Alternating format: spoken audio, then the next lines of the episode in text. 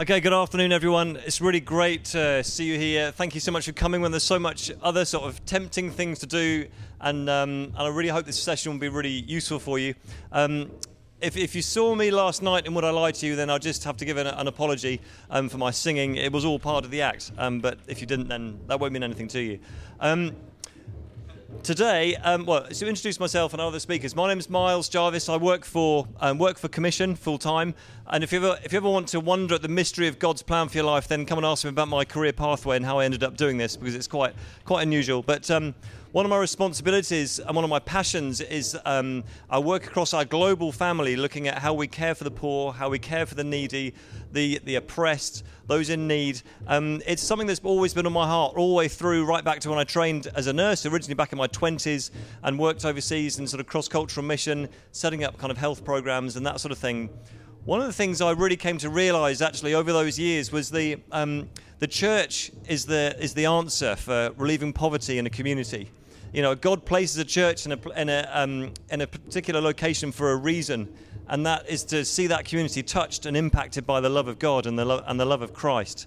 And and that's really at the heart of what we want to say as well today, is that as we go in, as we talk about sort of being equipped and being, um, you know, being being impactful in the work that we do, um, the verse I want to start with and end with is the, is the one from Isaiah sixty-one, which talks about the Spirit of the Sovereign Lord being on you to preach good news to the poor. And I think the first part of that verse is so important. You know, the Spirit of the Sovereign Lord needs to be on on you and on us as we go and do the work that He's called us to do. It's it's from there that we get the the equipping actually. And so we want to make space at the end of this seminar for for a kind of response. Um, so it's very, it's very much a privilege to speak on this subject this afternoon. As you'll, as you'll know, it's a, it's a, a subject that's very close to God's own heart, and we'll see that a bit more in a minute. Um, but very close to my heart, a privilege to speak on it, and I feel something of, as I was preparing for today, I felt it's a really, a real kind of holy ground moment. I'm going to start speaking more and more quickly as uh, we're going to get through in half the time. It'll be great. Yeah. That's right. So it's a holy moment. It's this holy ground we're stepping into here. I mean that with real seriousness. This is something that's on God's heart. And so it's something that we really want to kind of give ourselves to. So I would say open your own heart this afternoon. Be open to what God wants to do in you. I don't know why you're here today. You may have been dragged along. You may have come into the wrong tent. You may be looking for somewhere to sit down. It's maybe something that's on your heart and be something that you really kind of pump with. It's why you're here. It's what you're most excited about. And for everyone here, I'd just say open your hearts to God this afternoon. Be ready to hear what He might have to say, both through what we teach, but also what we what we respond to later. It's great to introduce Stephen D. If you could just jump up, you guys, just for a minute.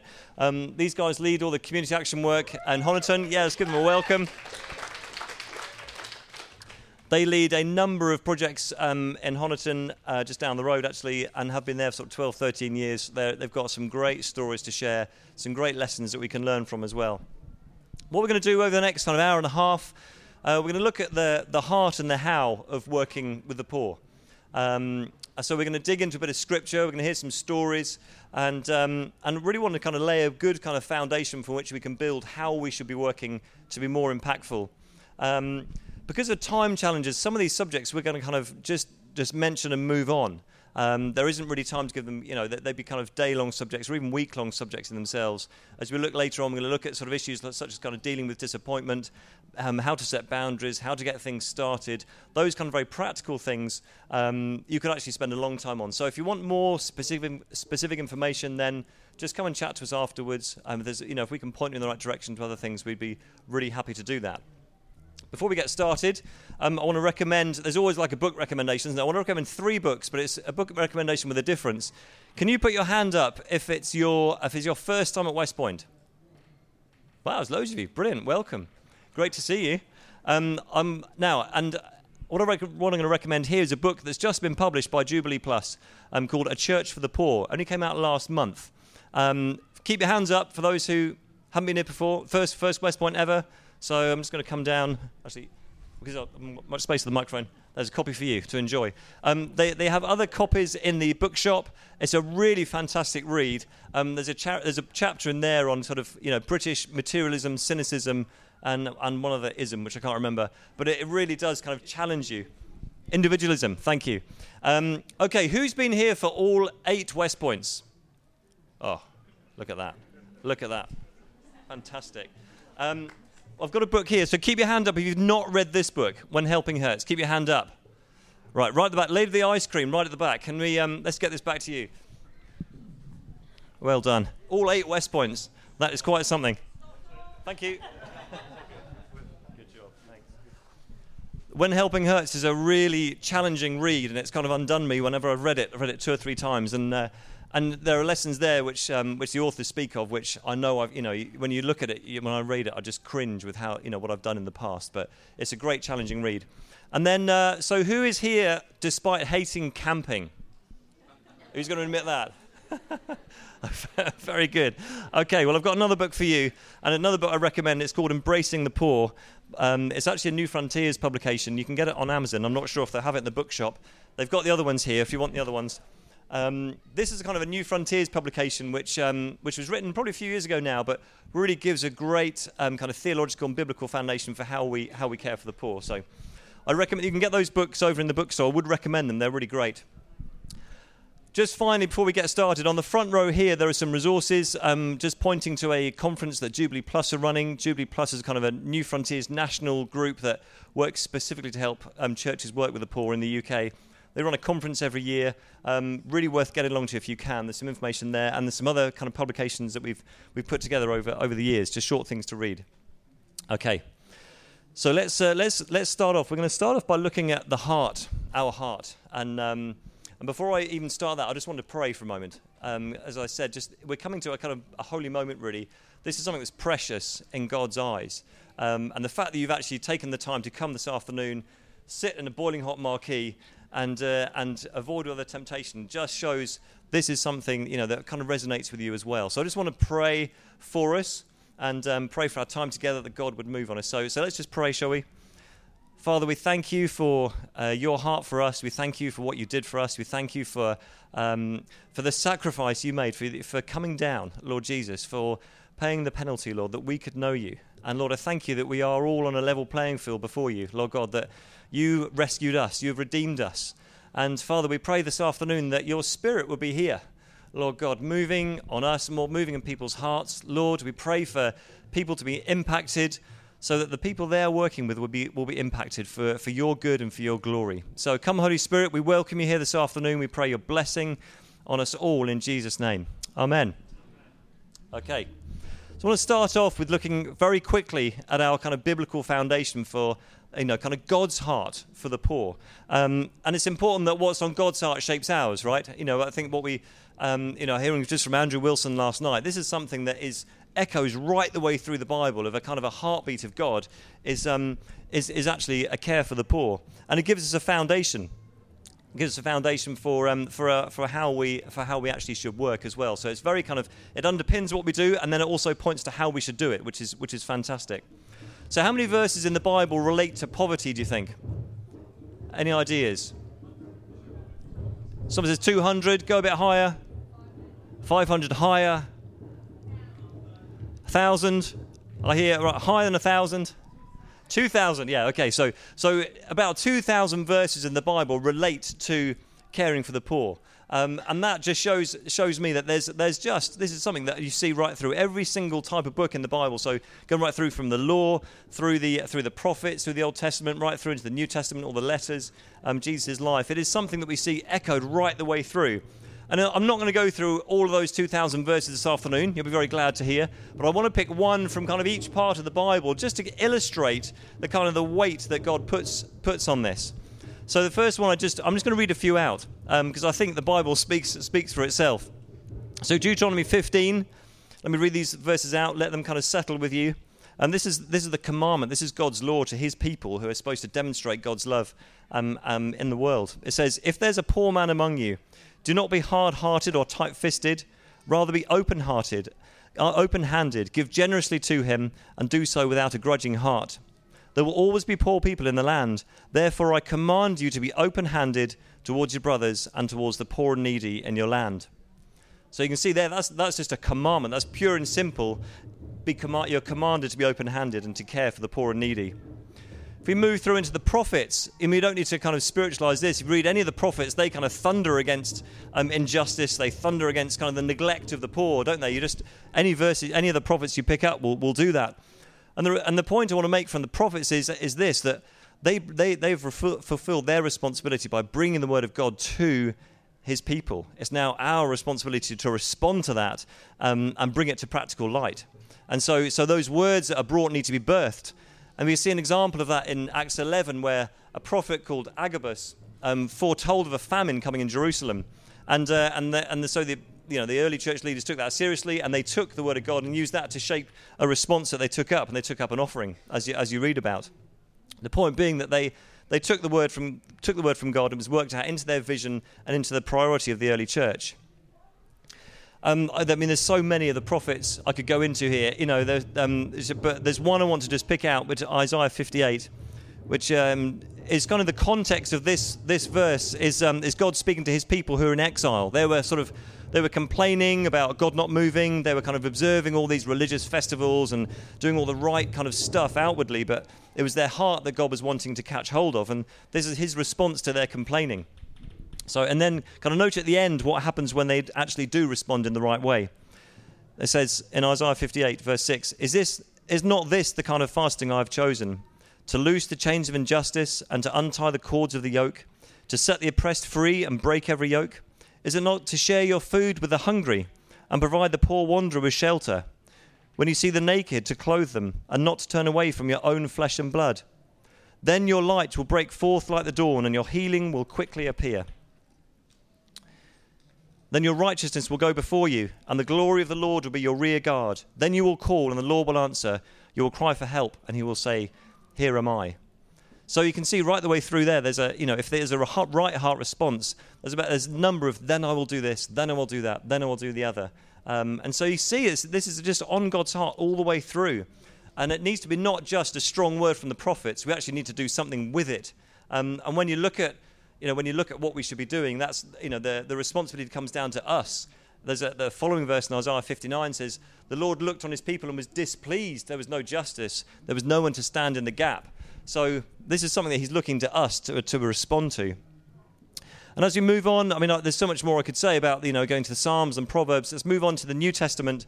Um, there's the example of Jesus. His whole life, he was told, went around doing good and healing. Um, so his life, his teachings, his example to us is um, something we'll pick up on a little bit later. Um, there's a lot to learn from Jesus just in practically how we how we do this.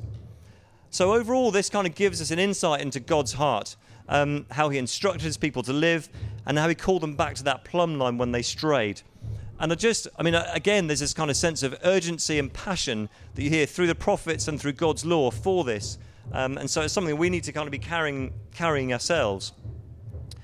So just quickly then, so how did the early church respond to this? Uh, you know, what was the heart of the apostles? What was the heart of the early church? Um, one of the most powerful passages, again, is in uh, is in Galatians two, um, verse nine to ten, where, where Paul is meeting the other apostles, the other disciples, after fourteen years of ministry. And the single thing they exhorted each other to do was this. It says, James, Peter, and John, those reputed to be pillars, gave me, Paul, and Barnabas the right hand of fellowship. They agreed that we should go to the Gentiles and they to the Jews. All they asked was that we should continue to remember the poor, the very thing I was eager to do. And, uh, you know, even hearing Andrew Wilson last night, he's saying again, look, you know, there are some things that we can be confused about. This is something we don't have to be confused about at all. Um, this is something that just echoes right through the whole of the Bible. Okay.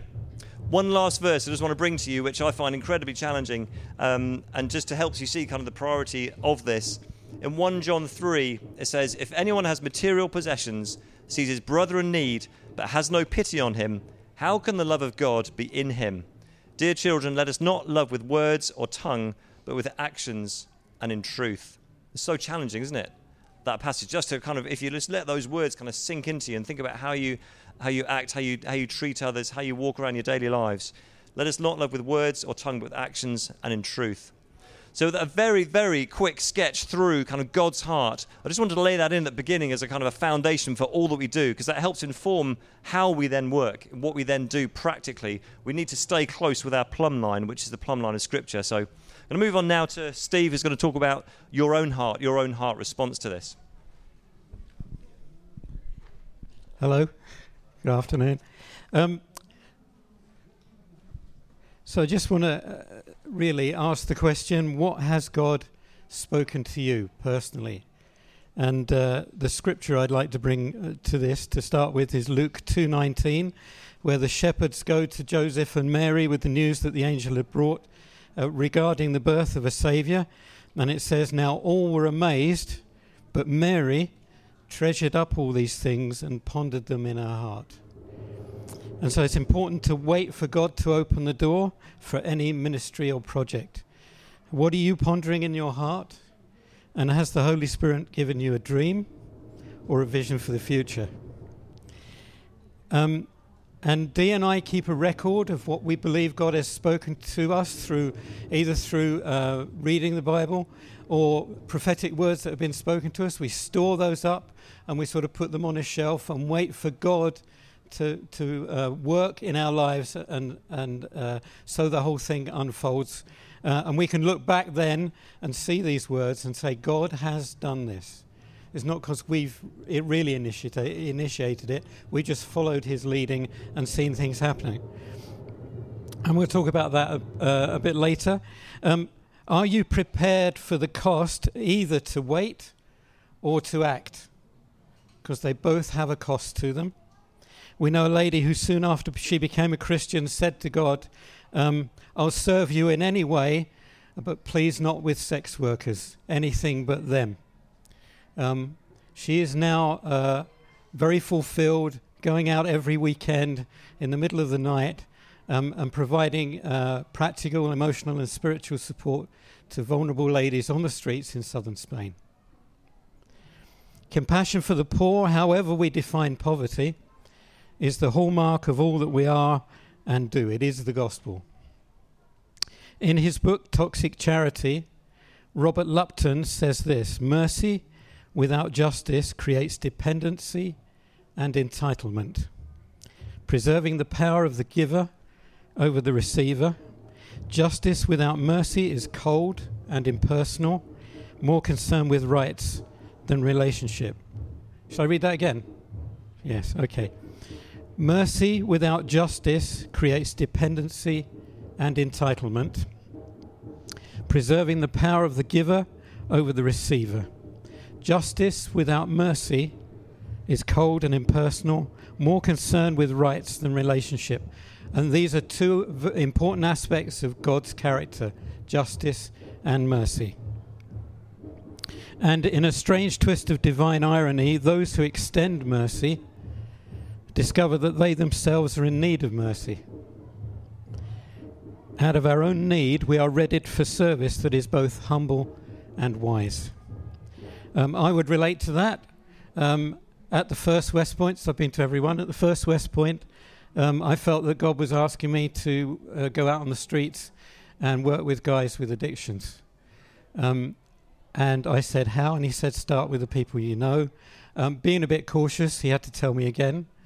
And, and I learned three things. I actually went out and I had coffee with these guys. And um, I learned I learned in three areas of my life, and my heart was changed in these areas. So one is I learned more about the guys. I asked them what their hopes, their aspirations, what their fears, their anxieties, how they lived day to day or didn't, uh, what their family support was like, backgrounds were like. Um, and I was amazed and privileged to hear a lot of their life being unpacked to me. The second thing is I learned more about God's heart for them, um, that his his sorrow that they weren't with him, part of his family. Um, uh, he gave me more compassion for them and uh, more love for them. Um, and the third is I learned more about myself, about some of those hidden or maybe not so hidden prejudices, some of those things that, that are uh, just within that, that need to be unpacked. Um, but, but also I learned... Um, my absolute dependence on God for what I was doing. That actually there's no, I can't go again if I'm not being re-resourced. That compassion, my own compassion soon runs out and I have to be re-resourced by God to go again. And uh, d- does anybody uh, watch um, Dragon's Den? Anybody watch that? Okay, so this season they've introduced two new dragons Into, into the mix, and one of them a lady. I saw a short interview with her on Breakfast T V, and she says um, she recruits for attitude and trains for skills. And as soon as I heard that, I thought, that's how Jesus chose his disciples. He recruited for their attitude, for their heart, and then he trained them for the, for skills and, and working through. So Jesus is not looking for us to be terribly skilled to start with. He's looking for our heart that's moved towards him and to the poor. Thanks, Steve. That, I mean, that, that's such a, an important point, our own heart. And I think the the point of giving out some of those books at the beginning is is actually, the more we kind of look into this and, and work and think these things through, it it's your own heart that gets challenged about your own attitude towards others.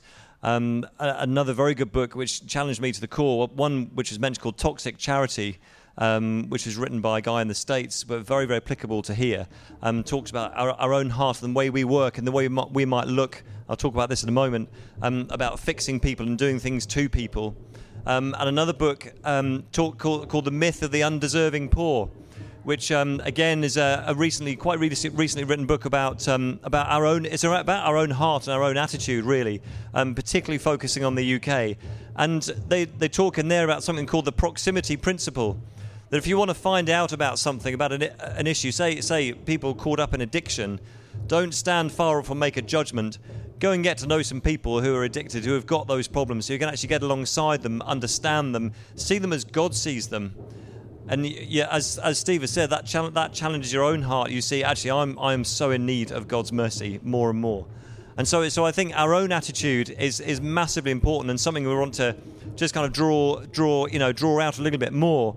Um, As we kind of go from into kind of a bit more of a sort of practical, you know, we're moving into sort of from, okay, we've seen the plumb line of the the plumb line of the Bible, of God's word to us.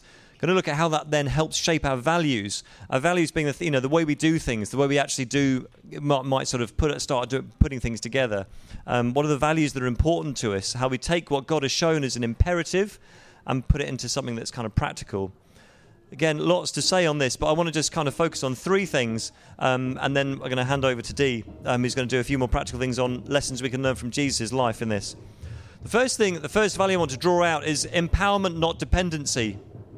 Empowerment, not dependency. Now, those are probably buzzwords that are maybe a little bit overused, probably, but I think one of the challenges that we face, particularly in our culture, is that we are very much a fix-it culture. We see a problem, we want to go and do something about it. We want to go and fix it. We want to make it better. Um, you know, it's not necessarily a bad thing because it helps get us into action, gets us going. Um, but it does mean that we think we can come in and sort a problem out.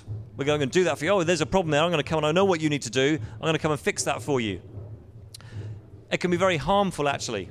Um, so, so actually, it's, it's useful again just to step, take a step back and say, well, what does, you know, rather than being shaped by our own cultural values and our own cultural attitudes, let's see what God's heart is. Are the poor simply a set of people that, that we go and do things to and do things for? Are they just a group of people that need to be looked after? Um, actually, God's heart for, for anyone is that he wants to take them from a place of poverty. And see, you know, Psalm one hundred thirteen says he takes takes people from, you know, the, the poor from the ash heap and seats them with princes. That's God's heart for the poor, for, to be on a journey as much as anyone else. So people aren't simply to be seen as a project or something to be done to. People on a journey right through from abject poverty through to active mission to being oaks of righteousness. And there's a story in the Bible which really helps me with this to kind of see this is how it works out kind of practically um, and, and to see it, see it work out a bit more. So there's a story in two Kings four, um, the widow's oil, which you're probably familiar with, but let me just read it out to you and you can, we'll just pick out some of the important points at the end because um, there's some really important things we can learn from this. The wife of a man from the company of the prophets cried out to Elisha, "Your servant, my husband, is dead, and you know that he revered the Lord. But now his creditor is coming to take my two boys as his slaves." So not, not a dissimilar situation to many parts of the world today. Elisha replied to her, "How can I help you? Tell me, what do you have in your house?" "Your servant has nothing there at all," she said, "except a small jar of olive oil." Elisha said, "Go around and ask all your neighbours for empty jars. Don't ask just for a few. Then go inside and shut the door behind you and your sons. Pour oil into all the jars, and as each is filled, put it to one side." She left him and shut the door behind her and her sons. They brought the jars to her, and she kept pouring. When all the jars were full, she said to her son, "Bring me another one." He replied, "There's not a jar left." And then the oil stopped flowing. She went and told the man of God, and he said, Go, sell the oil, pay your debts. You and your sons can live on what is left. So what can we learn from this? First of all, Elisha asks the widow what he can what what he can do to help, but he follows it by asking what she has in her her house. So he immediately involves her in in the solution. So instead of bringing a solution straight there and telling her um, and and bringing the thing, you know, what she needed, he involves her in the solution, getting her to participate, going around the local community that is that, that she is in, using local resources, not handouts from the prophet himself. And, and there's another example in the Old Testament where God asked Moses, well, what have you got in your hand? Um, in Exodus four. And so an important principle really for us is to look at what have people got, what resources have they got right in front of them. God can use anything to fulfill his purposes. So what we want to be doing is providing people with resources to be self-sustaining and self-governing, seeing people lifted up, being released into all that God has for them, giving them their own dignity and respect. So in everything we want to be digging wells, not laying pipes. If I use that kind of analogy, we want to dig into the resources that God's got rather than laying pipes, you know, maybe of funding, maybe of, of, of whatever it might be, um, a lot, often funding into a situation which can be resourced and are much more sustainable locally. So it's very important in our attitude in terms of how we work. It's not something we do for people, but it's something we do with. And that's why our, our even our, the way we think, so if we, we say ministry to the poor, actually we're saying ministry with the poor, you know, because that's so important just in terms of our own values and the way that we, you know, the way that we kind of work together. And, and the way that Jesus treats people demonstrates this, which Dee will come into in, in a moment. If you think I'm wrong, then um, there's a very famous study done by the World Bank where they um, they interviewed, I think, over six thousand people um, who had been re- in receipt of aid. Um, and this was a, these are consistent findings from around the world. So it's right right around the world. They said most aid is given too much. There's too much is given too fast. Very few people actually call for more aid. They want smarter aid. Um, the majority of people criticise the waste of money and other resources through programmes that are misguided or where providers are not engaged with what the real needs are. Um, and, and often assistance come as a, comes as a boost, kind of gives, gives people a boost of energy and it kind of boosts their spirits, but over time they become entrenched in kind of a system of dependence. So just let me hold on that moment for a kind of, in a kind of dependency kind of theme. If I were... If I were... Um, Say, just to land this in a practical example, if, I, if if someone was asking me for some money, and I and I so say let's use Steve. He's, uh, Steve was asking me for some money, so I um I help him out. I give him give him twenty quid, and uh, if he gives that to me, he'll be quite happy. He'll be he'll be probably be pretty appreciative. Be quite happy with that. He'll be probably say thank you, you know, and be be happy in that. But the next time he sees me, there'll be a bit of an air of anticipation. Is he going to do the same thing again? Is he going to work? Is he going to do the same thing? So it becomes like anticipation then. Then very quickly after anticipation comes a sense of kind of expectation. This is going to be done for me now. So at the moment he sees me, give him some more. And then from expectation, you move on to sort of an entitlement. I'm now entitled to this. You know, I'm I'm used to this system. I'm used to these kind of handouts. I'm used to it. And so you move quite quickly into expectation, and then sorry, take it away. Um, take it. You then go from from. from a kind of entitlement right through to kind of dependency. And it, and that's when charity becomes toxic, because you've just kind of robbed someone of their own dignity, their own self-esteem, their own ability to be involved in their own solution. Um, and so it just becomes um, a, a toxic charity, as um, as is described. So what it does, it kind of robs people of their self-esteem.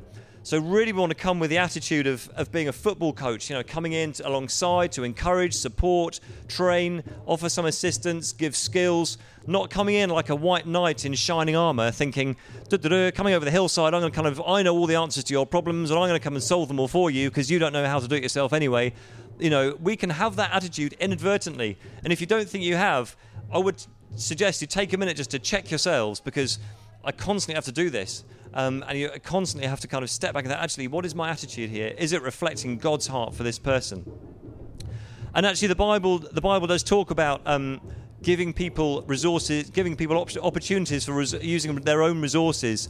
So there's a law. Um, another law of God is called, um, in Leviticus, is called the gleaning principle, which you may have read about, which says, when you reap the harvest of your land, is Leviticus nineteen, do not reap to the very edges of your field or pick up the gleanings of the harvest. Do not go over the vineyard a second time. Leave, leave them for the poor and the foreigner. I am the Lord your God. So actually God gives a, a model for how we should be doing this, a, a model of kind of sustainable development where people are drawn into their own, finding their own solutions. Okay. So I think the idea of empowerment, not dependency, is massively complicated, whether in the U K, whether overseas, in different contexts, but it's something we need to always have at the back of our mind. It's a value that's really important to us, to check our attitudes, to check that actually what we're doing, you know, is building empowerment in people, building their capacity, not creating inadvertently a dependency. And it's not to doubt anyone's heart in how they want to care, how they feel compassion, but actually let's make sure that it's smart in how, in how we're doing it. So the second one I want to mention is do no harm. Florence Nightingale, it's one of her first rules for any any trainee nurses back in the day when she was when she was doing that. She said, first, first of all, do no harm to your patients. It may sound like a fairly obvious thing to do. Um, don't harm anyone you're supposed to be caring for. And actually, it's the same principle for us. We need to make sure that we don't actually harm the people that we that actually we feel God's put on our hearts to care for. The world is littered with half-finished, kind of half-baked aid projects. Actually, whether you, and and whether, whether you, in, in any country you go to, so it's really important that any kind of ministry that we get involved with, that we set up, actually demonstrates good practice. You know, God said when he when he created the world in Genesis one, God saw it was good. You know, his creation is good, and we want to our the way we work, we want to reflect the way he works. Um, and and also in First Corinthians it says, you know, in First Corinthians it says, whatever you do, do it for the glory of God. So we want to be working to to, to good standards. Um, and there's a lot of information out there, a lot of resources that we can actually access to help us with that. Despite that, we still have kind of projects that are, are not thought through. Um, so there was an example of a, of a condom distribution project in South Africa. It's something to kind of combat the spread of H I V and AIDS. And uh, this this program came up with the idea that what they would do, they would distribute condoms, but the way that, but also they wanted to train people on how to use them. So they stapled instructions to the condoms that were handed out. I'll let that one settle in. So that's a comically bad way of of, of doing something that actually should be very, very good. Or they can be tragic. I remember once visiting a, a hospital in in, uh, in South India, um, in a very, very rural area, um, where a church group had gone and they'd started to build a hospital where there was no other healthcare at all. So you can imagine the, the kind of the feelings of expectation and excitement that would have been building up in the local community. Actually, we haven't got to take our children, our pregnant, you know, mothers, uh, you know, over to a long way off to a, to a hospital. There's going to be one built here. The tragedy is the hospital was never finished. The physical structure went up, but no one actually came to staff it. There was no plan for it being used. And and just gradually over years and years, it fell into, into ruin. And now, you know, there's weeds surrounding it this high. And it's just a tragedy on both sides there, isn't it? You've got, a do- you've got people who've given faithfully to see something happen. And then on the other side, you've got the, ex- the feel, you know, the, the kind of the impact on the people who we would, were wanting to care for. Um, you know, not not wrong feelings at all. It was perfectly right, but actually not finishing it off is just going to ruin people's expectations for the future, um, and and actually inoculates people, you know, who come to do any future things as well. So that's just tragic. Something something's just badly planned or badly thought through. So again, this is kind of a cross-cultural example, but um, so there's a um, you know a, a story told of a, a community that needed a well, or that, that there was. was visited by a team of people who thought the community needed a well. Um, what was happening is the women there were getting up very early in the morning, having to walk probably a couple of hours to get some water, and then walk all the way back. Um, so this team thought, hey, I know what, we know what we can do. We can come and solve this for them. We can come in and build a borehole. So they came in, they bought a borehole, dug down. They were really excited about it. Um, it was all working beautifully. So they went. They left the community having done this, and then went back home, came back a year later, no one using it. They wondered why, dug around, did a few, uh, asked a few people. Actually, they've, they've realised after actually talking to people there, the women liked the walk because it gave them a chance to catch up with their friends, to hear the latest gossip, and actually to go around and actually hear. You know, so they hadn't actually heard what the issues were in the community. They actually wanted the walk. And you know, another um, another story, another water story. Actually, again, the similar situation. A, a team came in, thought they, this village needed a, some water supply. They dug down a borehole, a well. Um, went away again feeling very pleased with themselves, went back a year later, it was broken, not being used, not being fixed, um, and so they, they fixed it, went away again, actually they came back another year, it was it was broken again, but they were just, the, the, the community had never owned the solution that was given to them, it was just handed out to them, so they've, well, we can't fix it, it's not ours, it's your well, you come and fix it. Um, and actually, there's an example of that happening where they wrote to the church back in the U S who had done this, said, your well is broken, please can you come and fix it? So, or they can just be just be dangerous. There was a, there was a scheme in, in Afghanistan where um, humanitarian rations were packaged up in small yellow packages, probably about, you know, size, you know, something you can hold, and written in, in English, you know, you know, um, rations package. And then um, it was also the same size and colour, um, just different wording in English. About the size of a soda can in your hand was a um, was a little a small bomb that if it went off, it would kill people, kill everyone within a fifty metre radius.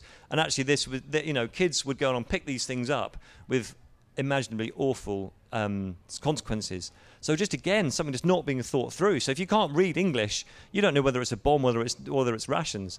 And that, unfortunately, is the reality of how some of these projects are actually outworked. Um, and so what we want to do is make sure that what we do, whatever scale it is, is done to a good standard, whatever it is we're doing. Um, and there's, it's not like there's a lack of resource out there. You know, there's people doing things um, that we can learn so much from. Um, whatever it is we're doing. And you'll typically find that, find someone who has got the same passion as you, and they will share whatever they know. They'll be only too happy to help you in what you want to do. Okay, the third value, so we've had empowerment, not dependency. We've had um, working to a high standard, doing no harm. And then the third one, just in terms of what's got to be central in terms of all that we do, is the gospel. The gospel is our kind of unique contribution, isn't it? The gospel. Um, we're not the social services, although often what, what the church does could be could be argued to be that, but the gospel should be at the heart of all that we do. And if we're genuinely looking at people's lives being transformed, you know, to a kind of John ten ten, life in all its fullness, the gospel needs to be at the heart of all that we do. We need people to encounter Jesus. He is the one that will bring the transformation. People need to see in us there's something different about the way we work, the way we the way we react, the way we act, the way we behave, the way we treat people. Um, it's got to be evident in our own lives, you know. Um, the way we treat people tells people about Jesus. Um, so even if you even if someone asks you for money on the street and you don't give anything to them, the way you treat them is still important. It doesn't mean you don't act gracefully towards that person. And what and what we need to realise is that whatever we do, wherever we go, we're always witnessing to something. The question is, to whom are we are we witnessing? So there's a um, There's an example of a uh, of another water project actually in um, in the Sahara Desert, where the community watched a soil scientist and a hydrologist at work. So these are two kind of scientists kind of studying soil chemistry, studying hydrological surveys, trying to find out where the best place to put, you know, water sources were. Um, and the commu- when they were asked, what are those two men doing, the community said, well, they're witch doctors. Obviously, they're witch doctors. Um, one's consulting the spirits of the earth, and one's consulting the spirit of the water, try and find the water. They're reading magic scripts, um, just as their, their own witch doctors do. And then when they're asked if the witch doctors were any good, they said, yeah, these guys are really good because they always find the water. They're better even than our own witch doctors. So, and sometimes it's not enough to even say that we're Christians. We have to kind of give a bit. We have to give a bit more of an explanation. So there's, there's examples of, of of Christian work being done in kind of Buddhist or Muslim countries, where actually people explain it away with their own kind of Buddhist explanation or their own Muslim explanation. They don't point to Jesus, even if you just say, "Oh, we're Christians." They think, "Oh no, you're you're just doing it because you want a job, because you're an aid worker. You're doing it because you want to be, you want to have success in your next life." So, you know, they they put their own interpretation on why you're doing things. So. So it's, we have to be really careful about how we're actually presenting the gospel and what we do. Um, so at the bottom, the bottom line of that really is, you know, we need to be careful about who's getting worshipped at the end of the day, and what we put at the centre of the programme at the beginning is what's going to get worshipped at the end. Now, obviously, there's sensitivity in that. We want to, be, you know, be really, really careful. Um, you know, that we're not just kind of, you know, throwing the gospel in at people and not not trying to provide any, you know, kind of help. Um, you know, Jackie Pullinger, who is, um, you probably recognise the name Jackie Pullinger. She went to work, was called to work amongst drug addicts in um, in Hong Kong. She said she had no success in telling people about Jesus until she became Jesus to them. So that just illustrates the idea of kind of holistic, what we call kind of holistic mission or integral mission, the idea of the Great Commission going alongside with the Great Commandment, the Great Commission, go into all the world, make disciples of all nations, the Great Commandment, love your neighbour as yourself. Those two things go together. And that's described by John Stott. You know, we need to have these as they're two wings on a bird. To fly well, you need to be telling people about Jesus, but you need to be need to be caring for them practically as well. Just before I finish up on this, I just want to mention kind of a note about working overseas. um, it's a, you know, it can get much more complicated when we start to work cross-culturally. It really kind of tests our motives, um, and sometimes there's a desire to go, the desire to go and work somewhere else can be serving a need in ourselves rather than serving actually the people you think you're going to. Um, and there's something called the white savior complex, which you may have heard of, which is kind of referring to kind of, you know, Western people, in inverted commas, thinking they're going to go along and fix the problems of uh, a struggling nation. Um, and so it's often serving a need in ourselves rather than and rather than others. So it's a good one to test, um, and test in yourself. So we need to be careful when working cross-culturally. Okay, so there's there's three important values um, about how we work: empowerment, not dependency; doing no harm, so working to a high standard; and the gospel as our kind of central ingredient. I'm going to hand over to Dee now, who's going to talk about six things that Jesus did to help us kind of more practically as well. Thank you. Hi. Um, I also think that we sometimes think that we can be the saviours here. I remember um, I was working with somebody and she came to church, and I was saying, aren't I great? Her, you know, she's come to church, isn't this wonderful? And she stood there and she raised her hands like I did. And God said to, said to me, she's just the same as you. You're not better than her. And I think sometimes we can think that we're better than the people that we're working with. And uh, certainly God had to had to speak to me about that. So I'm not a biblical scholar, but I thought if I'm really going to be doing this, I need to know what Jesus did, because Jesus is our, mo- our role model, isn't he? So I looked in the scriptures to see. In First John two, five to six, it says, this is how we know we are in him. Whoever claims to live in him must live as Jesus did. So he's our role model. We'd need to know what he did. In order to um, work with the poor, work with whoever we're working with, we need to know to support people what Jesus actually did. Number one, what did John Wimber, John Wimber, what did Terry Virgo talk about this morning? He talked about prayer. He talked about prayer. He said, God's mission, it's God's mission, not ours. We're catching up with him. And I think what we need to do, just like Jesus did, is we need to pray. In Luke, uh, the scripture I've got is Luke four, forty to forty-four. Uh, Jesus was in Capernaum in the town of Galilee, and he'd been going round, he'd been healing people, he'd been driving out demons, he'd been doing a, a whole load of things. And then at daybreak, Jesus went out to a solitary place. He went and he prayed and he asked God what the next thing to do was. And then he came down, and all the people, and all the people said to him, are you going to stay? Please stay. We want you to heal more people.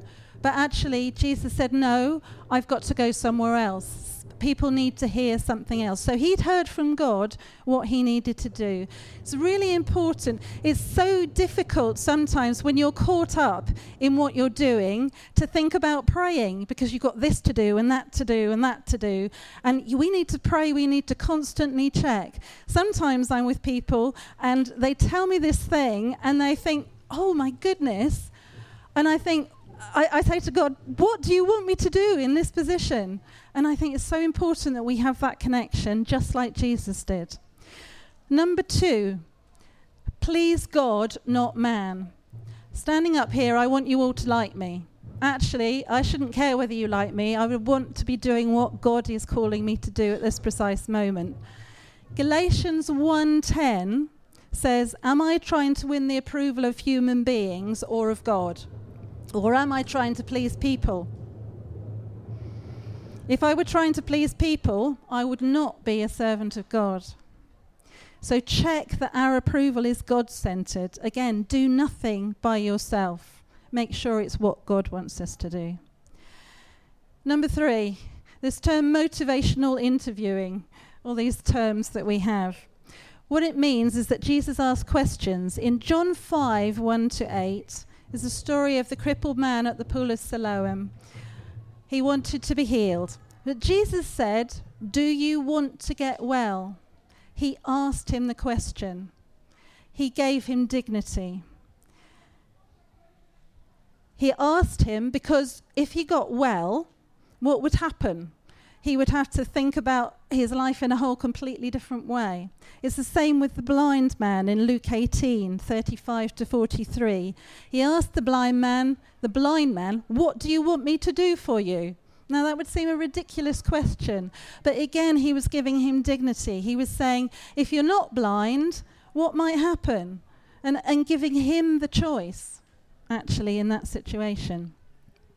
We had somebody who was part of our, our team, and she was working on the local council estate, and she decided to buy somebody some tiebacks for her curtains. I would say that tiebacks are not actually the thing that people on council estates would be the first thing to buy. That was kind of like a cultural thing. That was something that she thought would be something really lovely that she would like. What she didn't do was she didn't ask this person, would you like tiebacks? Would you like me? She actually bought them. Oh, we'll talk about that later. Would would you like me to do that for you? Give people dignity. Number four, Jesus encouraged ownership. This is linked to the above. So he asked questions.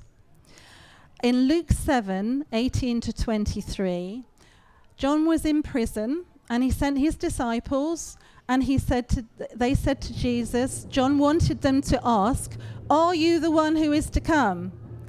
Now, Jesus didn't say, yes, I'm the one who is to come. He said, what do you see? You see the blind giving back their sight. You see the lame walking. What do you see? He got people. This is what Miles was talking about. People need to make their own decisions. People need to make their own mistakes. We need to encourage people to draw their own conclusions, even if we disagree. We have a story about two ladies um, who we were supporting, both of whom got pregnant. Neither of them wanted to be pregnant. So what we did was we sat down and we talked to them. They were both in very different situations, I have to say. So we sat down and we talked to them and we said, this is what will happen if you have the baby. What will happen, so with her personal circumstances, this is what will happen. If you don't have the baby, this is what you will go through, and this is these are the, the possible consequences of your decisions. One of them decided that she would keep the baby. The other one decided that she wouldn't. And so as a team, we supported her to go to the hospital, and we supported her to come back, and we are still supporting them as a family.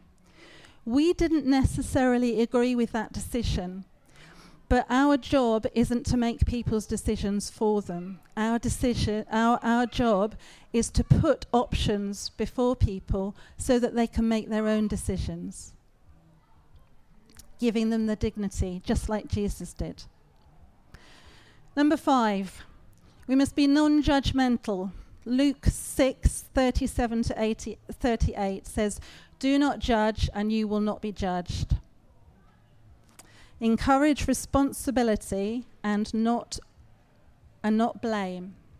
We could really have blamed that lady, couldn't we? But we encourage responsibility, not blame, and build to everyone's strengths. Really important. There is always something that somebody is good at that you can encourage. Build to that. And number six, do not rescue. We talked about fixing people. It's very easy. I, I had that attitude. I want to go in and fix the world. I want to go and make a difference. I want to make it different dif- different for everybody in the situations that I that I see. But the story that I have is Matthew nineteen, sixteen to twenty-two. The rich young ruler who came to Jesus and said, what must I do to inherit eternal life? Um, and he'd done all the things that, that the law said that he would do. And then Jesus said, go and sell all your possessions. He went away. He went away. Now, Jesus didn't go after him and say, no, no, no, hang on a minute. I didn't mean that. I didn't mean you to go away. Come on, we'll we'll try and sort something out. We'll think about something different. Perhaps I didn't, perhaps I didn't say it properly.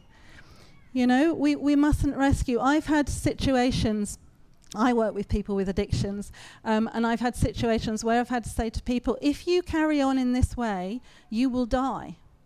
I had a situation where I said that to a lady, and I was in a coffee shop. She got up, she shouted at me, she slammed her coffee cup down, she didn't pay for her coffee, and she walked out of, and I thought, oh my goodness, what am I going to do? Um, She didn't speak to me again for weeks. I, w- I was really hurt, actually.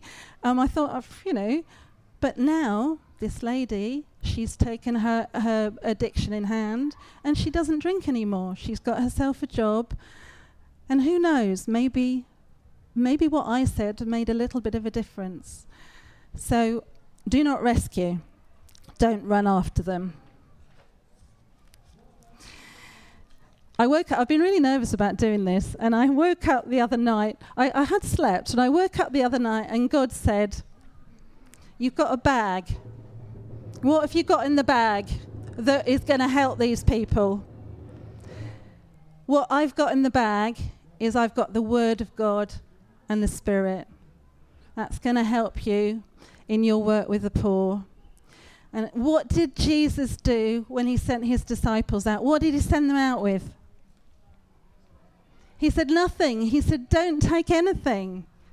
But my, my word and my spirit, that's what we need to do. And what happened when they came back? They'd seen people healed. They'd done all sorts of things because they'd done what God had wanted them to do. There's a scripture that says, Psalm eighteen, verse twenty-nine, "With my God, I can scale a wall."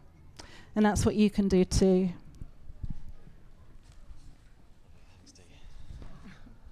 Wonderful. Okay, thank you. Okay, we're going to move into three kind of quick-fire things we're going to just look at now, some practical elements.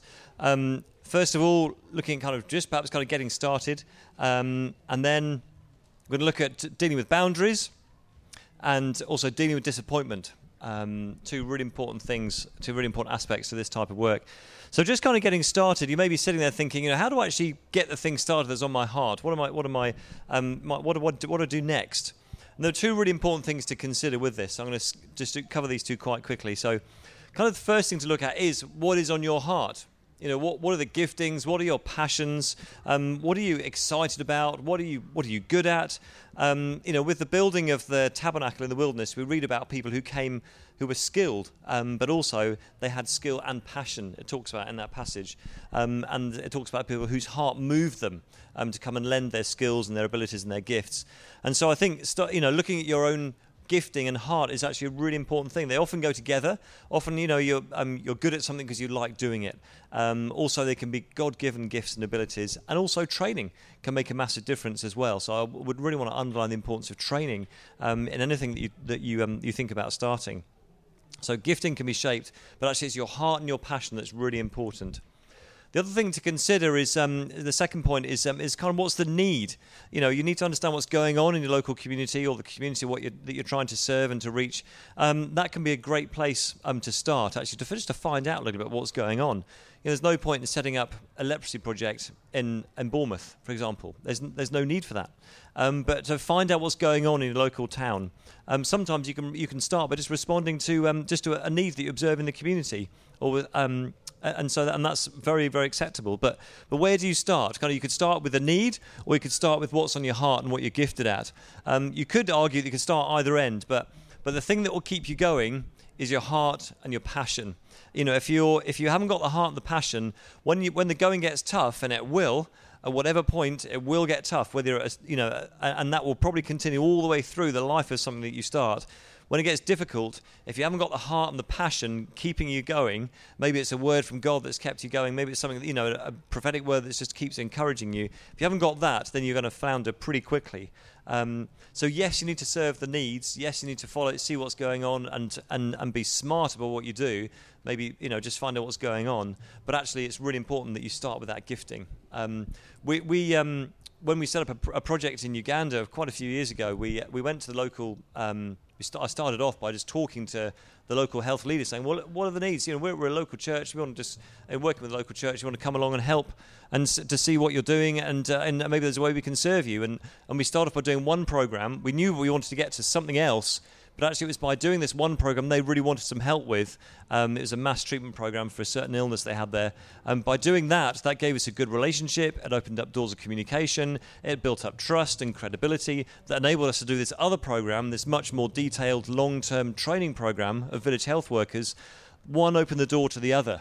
Um, and actually that was going, that was, that was a whole combination of a prompting by the Holy Spirit, a kind of key meetings with key people, being intentional about just finding out what was going on, um, but actually hearing the heart and what was going on at the heart of the people in the church, saying this is what we really want to do, this is what we have the heart for. But sometimes there are a few doors along the way that we had to we had to go through. Um, and that was which hit the real kind of underlying needs in the community. So, so really, I would say yes, find out what's going on. Yes, hit a need that's there. But if it's not matched by cor- corresponding, this resonates in my heart and I'm passionate about it, then it's going to be difficult to sustain.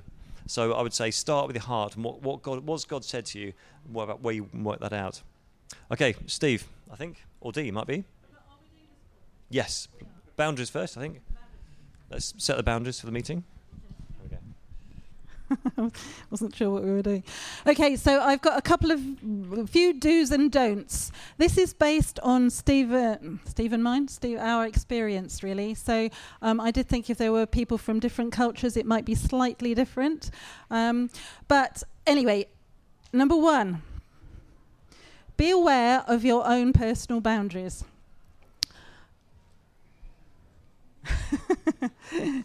Do you hate it? I hate it when people do this, and they stand there and they talk to you right in your face. Do you like? Do you like that? That that to me is a boundary. Some people don't mind that. I don't mind Steve being too close to me very often, but um, yeah. Personal boundaries. So I now I've got glasses. It's actually quite easy for me because I can say, I can't see you. Would you mind stepping back? But I think you have, you need to know your own personal boundaries. Do you mind people being there? Like I said, some people don't.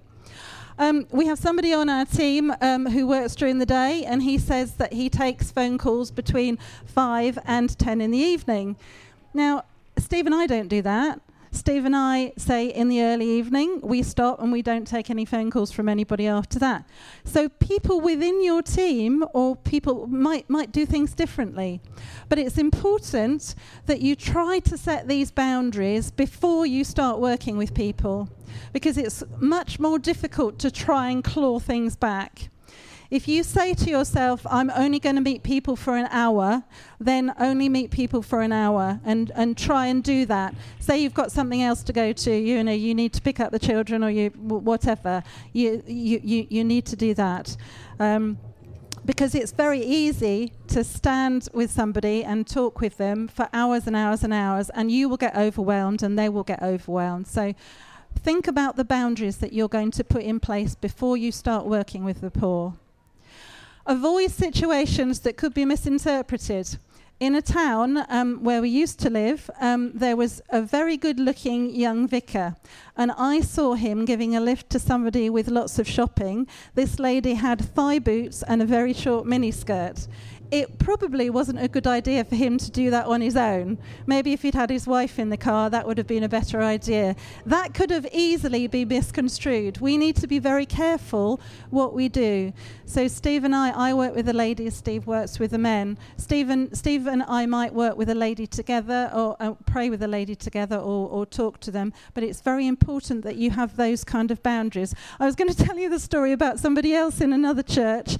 Um, a long way away from here, who we were praying for a lady who had a backache. And they said, and he said to her, I was praying with him, with this lady, and they said, where is the backache? And she said, oh, it's down here. So he promptly put his hand on her bottom and started praying. Now, I would say that's a boundary that you should not should not do, and that's why quite often when you pray for people, you, you hover around the area, don't you, I think. Um, Very important that you think about those kind of boundaries as well. Um, think before you say yes, because your emotions might get in the way. For example, um, I, Steve and I were on our day off. Um, we were in the car. Um, I broke lots of boundaries that day. I had my usually on my day off, I switched my phone off. On that day, my phone was on. I had a phone call, and I looked down, and it was a couple that we support. Um, I should not have answered it, but I did. So I broke two of my own boundaries there. I answered this phone, and the the, the lady, oh no, it was the man, said to me, D, he said, we've been invited to a party. We haven't been to a party in I don't know how many years. It's tonight, and you are the only person that we trust to look after our children. So immediately I thought, woo, aren't I? Oh, I'm the only person who could look after. I'm so much better than anybody else. I will do it, was what I wanted to say. Steve was in the driving seat, and he was going, no. No, you're not to do it. It's your day off. And he was quite right. But it's so easy for your own emotions to get over that boundary that you've actually placed. So be very careful that you don't say yes to things like that. Do remember that the main focus of the relationship is the needs of the person that you are with. It's not about you. It's not about you being friends with them. It's not about you being a wonderful person and everybody thinking you're a wonderful person. It's about the needs of that person that you're with. Tim Keller says, true courage is this is more important than me. And sometimes I want to be the most important thing. This is more important than me. As a, as a team, we don't give our home phone numbers or addresses out to people that, that we support in any way. Um, that actually m- gives you an emotional tie with that person if you do that. If you take the other person to your home and give them a meal, there becomes a, a different sort of relationship. So if you're taking on a mentoring type relationship, which Steve and I do with the people that, that we support, Then, then it would not be a good idea to take them to your own home, unless they become Christians and become involved in your church, and then it's a completely different ball game. Again, it's that don't get emotionally ov- over involved. I said that. Don't meet too often. If you keep meeting someone, we had a member of our team who kept ringing up somebody, kept ringing up, kept ringing up. Wasn't very helpful, I don't think, because actually you're not. Get, you're saying I'm the answer. Not you haven't got the answers to your needs. We talked about giving money to people. We would say don't give money to people, because then that means that you are in control of another person. If you give money or you give something, then that person feel, feels sort of obliged to you until they get to the point where it's a right, like like um, was said before. Make sure that, that if if there is a need, then you go through somebody to whom you are accountable. Um, and, and then it is done through the church funds, so that nobody, they can't say, well, that person gave me money or that person gave me money. So there's no codependency, there's no overdependency on yourself. The other thing is it's really important to have procedures and protocols. I know we all get a bit bored of those. Steve and I are activists. We're not very good at all the organisation. But it's really important to have those things because they're there to protect you. Make sure you have them for whatever you're going to be doing. And then there are three things that I think are important to think about when you're working with, say, one person. So is there a risk to me? Is there a risk to that person? Is there a risk to anybody else? So if you ask somebody to come and clean your house who is, who um, has an addiction problem, there could be a risk to yourself. There could be a risk to them. They could find your drinks cabinet and go back in. Or there could be a risk to your son who just happens to walk in whilst, whilst that lady is there cleaning your house. So think about those things as well. Yeah. Thank you, Dee. Thanks, Dee. Okay, just with in terms of um, in terms of managing time, you'll be disappointed to hear we can't deal with disappointment. Um, but actually, if the, in all seriousness, if as if if that is a, an issue that you want to chat through with, with Steve or Dee or myself or Pauline at the end, if it's a, a specific thing, please do come and come and chat to us.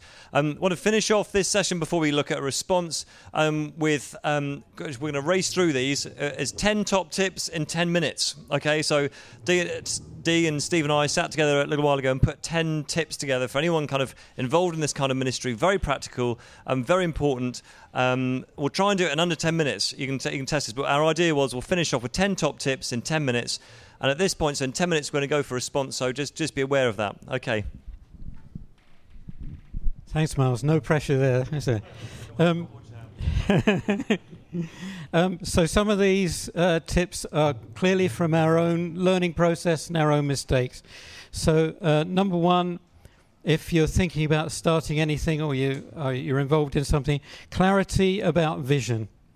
Um, every church leader, trustee, elder uh, will need to know not just that you've got a heart for it, um, but that administratively you've thought about it, you've thought about the issues, um, uh, target group that you're, you're seeking to reach, uh, those sorts of things.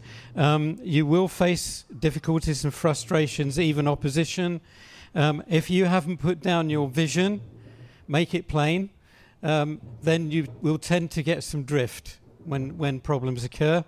Um, be clear about what you're doing and why, with aims, objectives, and resources. Um, another good good uh, publication is Nigel Ring's uh, The Poor Deserve the Best. Uh, really is, if you're going to start something, has we've used it in terms of pro, uh, proposals that we that we submit to the eldership. Um, keep, you know, uh, so clarity about your vision, and it actually helps you to, if you've got a vision, you've got a heart for something, to put it down and, and work it through. Um, the second part is involve church leadership. Um, most people who have a heart for the poor tend to think that that's the thing in church, uh, or can tend to think that. I would say communicate, communicate to your leadership, to your eldership. Um, recently, Adrian Burks uh, became lead elder at Honiton when Andy Cottingham left to go to Bristol. And within six months, I was having coffee with him, and I said, right, Adrian, what's your what's your vision for the church? How what sort of church do you want to build? I caught his heart um, for for the for the vision for the church, and in that conversation, he caught my heart. We're now working together to build church. It's important. Uh, we talked about prayer and seeking God.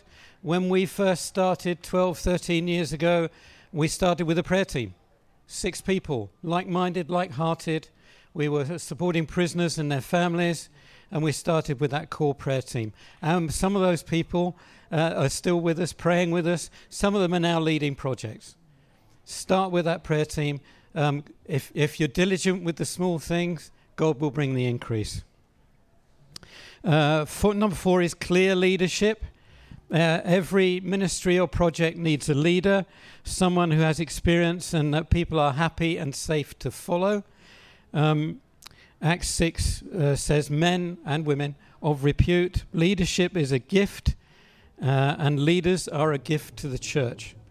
They will have a strong personal relationship with God and require grace and wisdom to be able to function from their own spiritual resources. So not much uh, input into them. They can, they can function, they can lead uh, from, if you like, their own spiritual well or their own resources within God.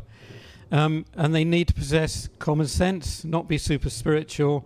They need to ensure that team are safe physically, um, and also they're able to see the big picture as well as the detail. So they can see where they're going, but they also need to see how they can get there. And uh, one of the, one of the great things is that leaders dis- display grace under pressure, because pressure will come. Okay, calm in a crisis. Number five, build team. So we've talked about training. So uh, building team will be including general training and specific training. General training will be things like safeguarding and confidentiality. Specific training will be, say, uh, asylum seekers, uh, alcoholism, those sorts of things. Making sure that we're getting trained. Um, The team that you're, I would say always build team, be, build people around you if you're thinking of leading. Maybe not your job to lead. You may carry the vision, but it may be not your job to lead. It may not be the what God's calling you to do. Uh, team made up of people with gifting and passion. They need to love the people that they're going to be uh, supporting or working with. And they and then they need to find out more about them. And if you're leading, please ensure that the, the team that you have, the people in the team, have appropriate oversight, um, that they have appropriate training, but also that you spend time, some informal time with them. We have uh, socials that we take our team uh, volunteers on, and we just we just connect with them. It's a great thing to do. Um, perseverance is number six. Uh, when times get tough, you'll need to return to God, and you will need team around you if you're a leader, and you will need leaders around you who stir faith in you. Um, so if you like, I have supervision with one of uh, our elders, and uh, he can say some difficult things to me uh, that challenge me, but also stir faith um, to to uh, to to keep going. Uh, these are the things you need to, to think about. And if I think the, the uh, secular term is continuous personal development, that actually the, the, these these people around me are looking that I'd keep developing, that we keep going. And I think if you have somebody on team, you want to you want to engender that sort of culture. Um, okay, and also if you're, if you're taking time for people in team, uh, look out for potential leaders. Um, Because actually, two things. One, if D and I aren't in the country or are on holiday, we want to know that, that things will stu- still keep going with the projects uh, back home.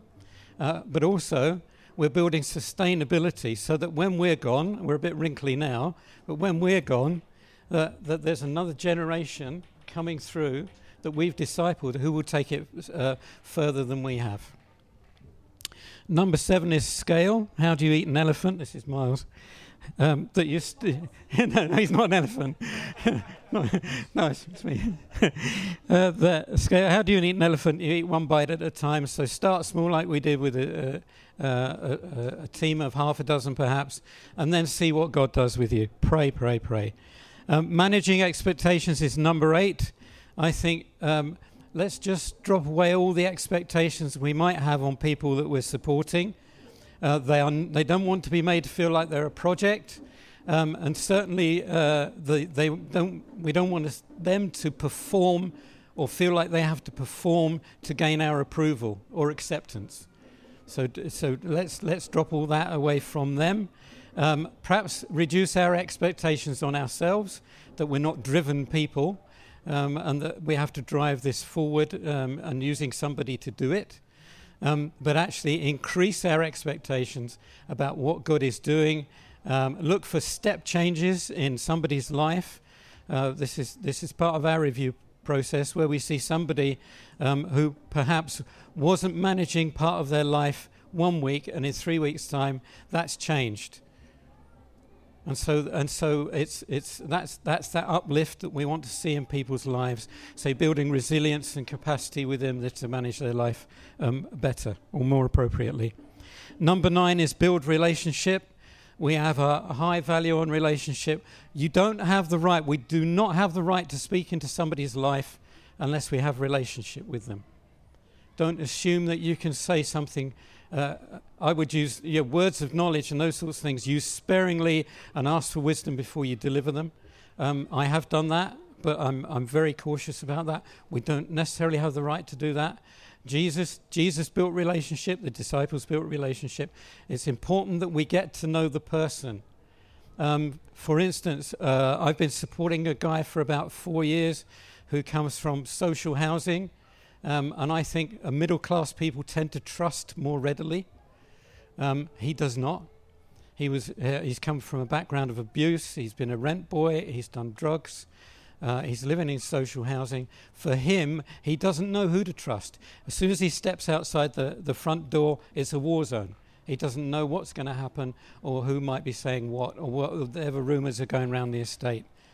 So uh, it's taken him four years to actually ask me what I believe, because he's starting to trust me. We've got to be in, in it for the long haul for the building relationships. Uh, ten is maintain perspective. It's the project or the or the team are not your life. Um, please take time out, enjoy the abundant life that Jesus has given you. It's not your project. It's not your ministry. It's His. Hold it lightly. And and just move with God. Don't make the whatever you're doing the center of it, because otherwise that can become an idol. Jesus is the center. So, Miles, should we pray? That's great, thank you. And did it, ten minutes. Very well done, Steve. That's great. Look, as we as we draw to uh, kind of a close, I mean, I think it's um, it's really important just to reflect, actually, this is an exciting journey. If this is on your heart, then you're in for an exciting journey. Um, no matter what stage you might be at, whether it's right at the beginning, I'm just thinking about getting into this, or whether it's, you know, I'm a long way down. It's, you know, it's exciting. It has its ups and its downs, but actually when you see the, the transforming work of Christ in someone's life, even if it's just a stepwise change, it's it's phenomenal, and it's it just drives you to to want to be to want to be involved. So so what we want to do is just spend the last few minutes. We we haven't got time for Q and A, I'm afraid. Um, oh well, I've lost the rest of my notes. No, it's fine. Um, The Spirit of the Sovereign Lord is on me to preach good news to the poor. That's why you've come to this session, isn't it? Um, we want to be impactful. The people that God's put on your heart, it's all about. It is all about people. As, as Steve said, it's all about relationships. It's all about people. That, is, that and what as God has done to, in your heart. For me, it was a, it was a, it was a, it was an encounter with a lady in a, in a village in North Uganda whose child was dying. Um, that started me on the journey of, of, wh- of where I am now, and realising and seeing God's heart and seeing what God sort of placed on me for, for my own personal journey. It'll starts with it'll start with people, and that's where Jesus started. He started with people, and so if we want to be equipped, it's not going to be just through words. You know, we've had to compete with the, the drumming this afternoon. You'll have heard some of the words. Some of them may have drifted out. It's very hot in here. Actually, we want you to be equipped by the Holy Spirit. And the Holy Spirit's been here all through the afternoon. As you know, as we've gone through the different areas of this afternoon, he's been here. And he may have been touching you or speaking to you about very specific things, maybe something that's landed with you. Maybe you're not even still quite sure what God is doing. But I just wanted to spend the last ten minutes actually just in response and trying to hear from God, um, and for, for us to pray for you. Um, some of the ministry team from um, have very kindly kind of come along for the afternoon. They're, they're able, willing and able to pray for you. So if you're able to, actually, I think what would be good, now you've been sitting still for a long time, be good actually if you could just stand um, and just wait on God for a minute. We're going to pray for you. There's a couple of things I want to share. There might be a couple of things that Stephen D and Pauline want to share as well. Um, and I'll just say now, just be open to what, what God has been saying to you through this afternoon. So let's just be in an attitude of prayer. Let's let's close our eyes. Let's just maybe open our open our hands up to God. And I'm just going to pray. And uh, there are then two things I want to call people to respond to.